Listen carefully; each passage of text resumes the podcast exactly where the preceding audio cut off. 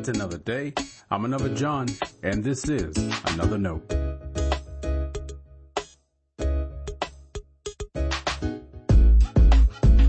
Today's edition of another note is titled Grasping Truth. Our scripture reference today is Acts chapter 10 verses 34 through 43. As always, Lord add his blessing to the reading and hearing of his holy word.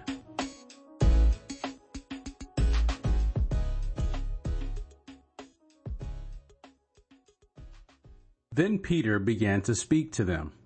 I truly understand that God shows no partiality, but in every nation anyone who fears him and does what is right is acceptable to him. You know the message he sent to the people of Israel, preaching peace by Jesus Christ. He is Lord of all. That message spread throughout Judea, beginning in Galilee after the baptism that John announced. How God anointed Jesus of Nazareth with the Holy Spirit and with power. How he went about doing good and healing all who were oppressed by the devil, for God was with him. We are witnesses to all that he did both in Judea and in Jerusalem. They put him to death by hanging him on a tree. But God raised him on the third day and allowed him to appear, not to all the people, but to us who were chosen by God as witnesses, and who ate and drank with him after he rose from the dead. He commanded us to preach to the people and to testify that he is the one ordained by God as judge of the living and the dead. All the prophets testify about him that everyone who believes in him receives forgiveness of sins through his name. This is the word of our Lord. Thanks be to God.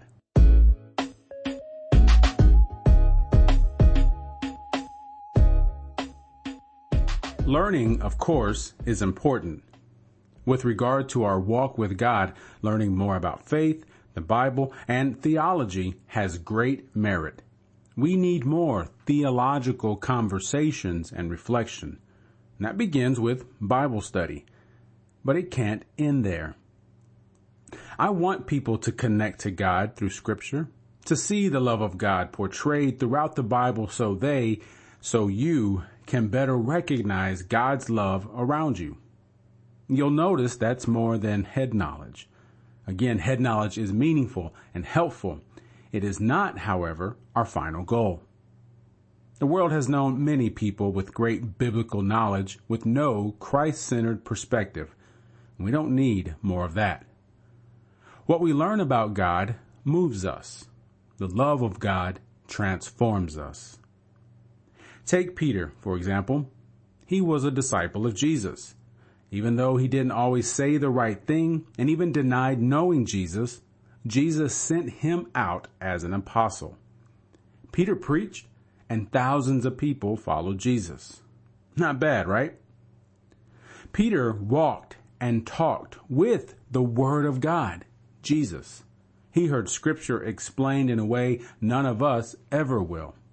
He knew the Word. But that would never be all Christ called him to know.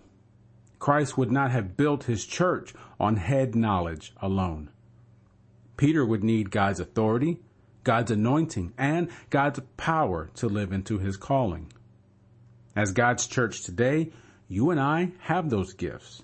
They are gifts bestowed to us as the body of Christ. Let's be clear. You don't need God's authority, anointing, or power to be a country club. So if that's the kind of church we've been, we've been doing it wrong.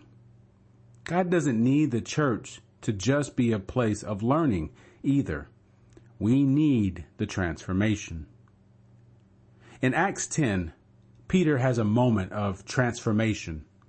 He was led to visit Cornelius, a devout man of God. He was not Jewish, but he had a vision from God the Lord led him to Peter. When the two met, Peter said something profound. Cornelius expected Peter to share what the Lord commanded him to say, and Peter did that. First, though, he said this, I truly understand that God shows no partiality. At this point, not everyone sees that truth. Not everyone believes or accepts that idea. So it's outstanding that Peter would say that. Before this meeting, he hadn't fully understood what God wanted to accomplish. A literal translation of what Peter said could be, this truth I am grasping that God is not partial.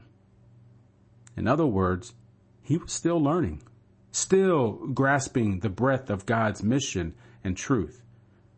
But that's not just head knowledge. It began with teaching, but was now blooming to a new level of faithfulness and understanding. May God open our hearts the same way. As we read scripture, may it be that we allow ourselves the room to grow in faithfulness and understanding too.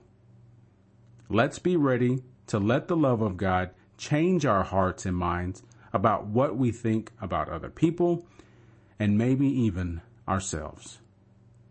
Stay blessed.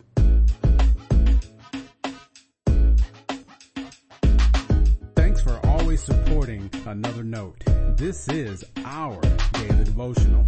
I'll keep writing and recording as long as you keep listening and we keep growing. If you ever find another note on iTunes or anywhere else podcasts are available, make sure to leave a review so others can join us. The easiest way to connect with me is online at anotherjohn.com. God be with you.